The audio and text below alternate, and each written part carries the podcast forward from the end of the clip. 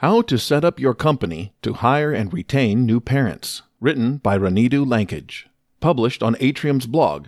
To hear more startup and founder advice, join Atrium's email newsletter at atrium.co/newsletter. As a repeat founder, and now a new parent of a 19-month-old toddler, I have learned a lot in the past few months about the ins and outs of juggling parenting while running an early-stage startup, and let me tell you, it isn't easy. It has been really tough for my wife and me to balance the needs of our high-pressure careers with our daycare arrangement. My daughter did not adjust well to daycare, leading her to get sick on a biweekly basis, which caused havoc on our work schedules and resulted in a lot of stress for both of us.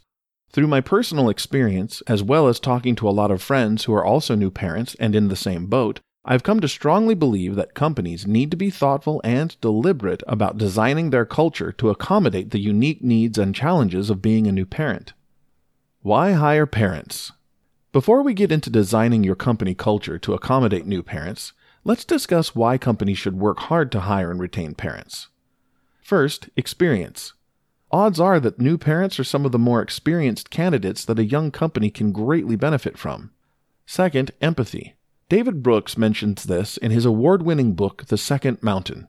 Typically, having kids shifts your focus from doing things for yourself to prioritizing your child, someone other than yourself.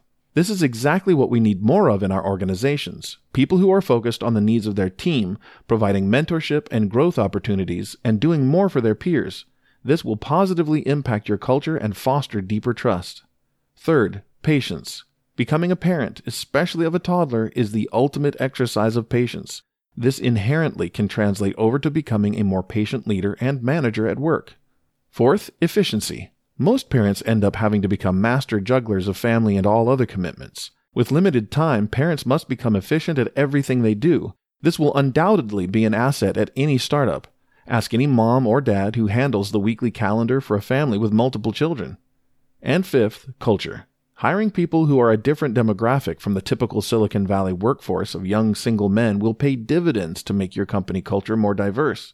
Having more maturity in-house is better for overall growth and sustainability and will lessen the potential of building a frat-like startup culture.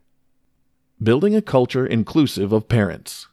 With that said, I've gathered some thoughts on how to make your company culture more understanding and accepting of new parents, and all parents for that matter, in hopes that it will get founders and company executives thinking about this, especially those who are not parents themselves. Number 1. Don't have just a face-to-face based culture. I've found that most parents are happy to be at the office from 9 to 5, but for some reason, 8 hours is not considered enough time in the office, unfortunately, especially in the Valley. I'd challenge a paradigm shift where we stop considering it a badge of honor to see who can leave the office last, even when you're not actually being that productive. Parents can't, and shouldn't, spend endless hours in the office if they want to be around for their family. Often you will see parents spend less time in the office than employees who do not have families. You will regularly see parents arrive later or leave earlier than other team members due to childcare commitments, daycare drop-off or pickups, or having to relieve their nanny. Parents may also be strict about leaving at a certain time every day because of childcare commitments. This does not mean that parents are less driven or less productive employees. Parents just may have to work different hours and therefore become more efficient at what they do. Encourage work from home, WFH days. As long as an employee gets their work done, it frankly doesn't matter where they are as long as they are reliable and responsive.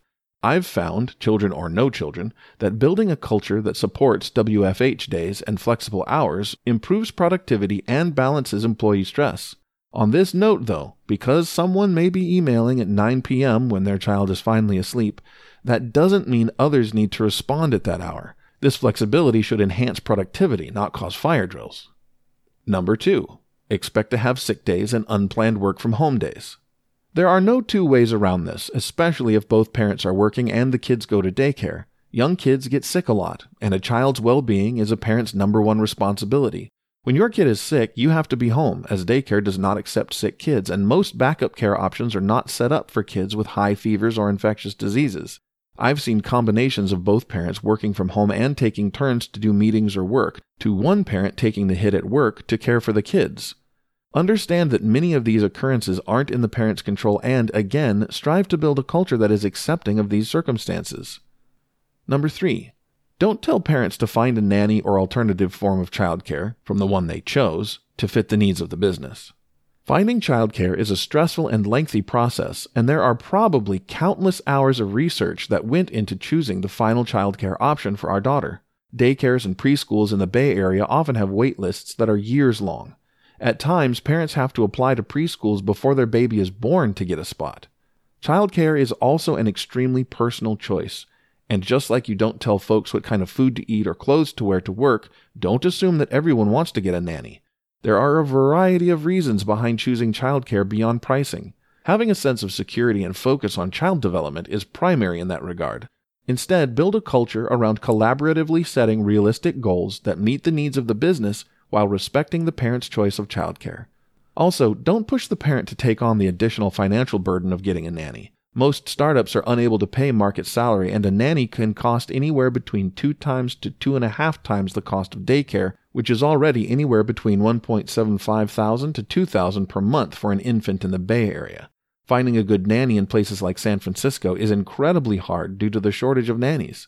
There are also issues around trust building with a stranger that are too touchy for someone not directly involved in the childcare decision to understand. Consider sponsoring a backup care option for parents as a company benefit. Having reliable backup care will allow parents to be more at ease when their kid is sick and help them work more productively when home. Number 4. Think about how you should accommodate the physical needs of a new mom. Even an extra conference room or having a dedicated room elsewhere in the building reserved for moms that are private goes a long way. A mother's room is a must if you expect your employees to comfortably come back from leave, since most working moms end up pumping breast milk multiple times a day to prevent mastitis. I've seen startups with 50 to 100 employees already with no plans to have a mother's room. Number 5. Have proper health insurance and a documented parental leave policy. This is not a game when you have kids. Make sure you have a maternity and paternity plan in place. Make sure that dads also get time off and actually take it. I believe fathers sharing the parental workload equally to moms is the only way we change our culture around understanding what it takes to provide proper childcare for a family. I'm a supporter of fully paid parental leave for all mothers and fathers in the world, and frankly, I'm appalled that the U.S. has not adopted this policy at the federal level. WSJ recently discussed this topic, and it's worth a read. And if you agree that we need more dads spending time with their newborns and splitting the workload with moms, sign up for Alexis Ohanian's Fatherhood Pledge. The past 2 months with my baby has been amazing and such a fulfilling time in my life. Trust me, you are going to love it. Bonus benefits idea: have a concierge service for parents to get their ongoing childcare errands like diapers, formula, baby food, etc. done. Number 6. Don't plan all team outings around drinking and activities that run late into the night. Parents often lack sleep and have to wake up early to take care of their kids. Being hungover and having to take care of a toddler at 6 a.m. is not my idea of a good time. Plan some of your team-building activities during the day or work hours. This will help parents a lot, as they already have childcare planned for work hours and allow them to feel a part of the culture. Number 7. Try not to have last-minute schedule changes. Plan team activities and off-sites early and communicate dates well in advance, especially if they're not during work hours. Please do not change the schedule often on parents and add last-minute meetings, especially in the evenings or early mornings when they have to either drop off or pick up their kids or relieve their nanny. This makes things stressful, as parents will often need to juggle their childcare plans or have their partner take on the extra burden. And if parents leave early from team events, don't take it as a sign of them not being a team player. Every time one parent spends more time at work, the other parent is often on childcare duty. As parents, there is an emotional bank account that you are pulling from each time you ask your partner to do the extra hours so that you can spend time with your team or clients. You have to allow the parents to balance this bank account to have a happy home life and to be an effective employee. Number 8. Lastly, expect parents to be tired at work. New parents may wake up 3 to 4 times a night because their toddler is sick or having sleep regressions. Understand that they are probably not going to be at their peak capacity for crushing it at all times. This does not mean that they will never return to that capacity, but there will be periods where they are exhausted. Expect this and build empathy in the team to help parents during this short but difficult period in their lives. Final thoughts. I hope this list of tips helps you, as founders and leaders, to think more holistically about recruiting and retaining top talent. Millennial parents with young kids are a crucial employee demographic a lot of founders and CEOs will need to hire and retain to succeed in this competitive market. Some of these tips may seem very subtle or simple, but trust me, parents will notice and appreciate it. I know I underestimated the importance of some of these things before my daughter came around. Another point I want to make was that this movement should not stop at a surface level with just HR policies and posturing. Many parents have talked to me about feeling the undertone of bias in their companies, and we need to take this further to train executives and management to be sensitive to the needs of parents, just like other manager sensitivity training that is currently offered at most companies. And if I could close on one critical tip for founders, it would be, if you are a co-founder without kids partnering with a founder or executive that has a family, make it an effort to hang out with their kids to build empathy for what it takes to be a parent and a co-founder or business leader. It will only strengthen your relationship and trust between each other and hopefully inherently your company culture. Thank you to Cassie Pallison, Afdel Aziz, David Porter, Nigel Stevens, and Matthew Brown for reviewing and providing your feedback on drafts of this post. To hear more startup and founder advice, join Atrium's email newsletter at atrium.co/newsletter.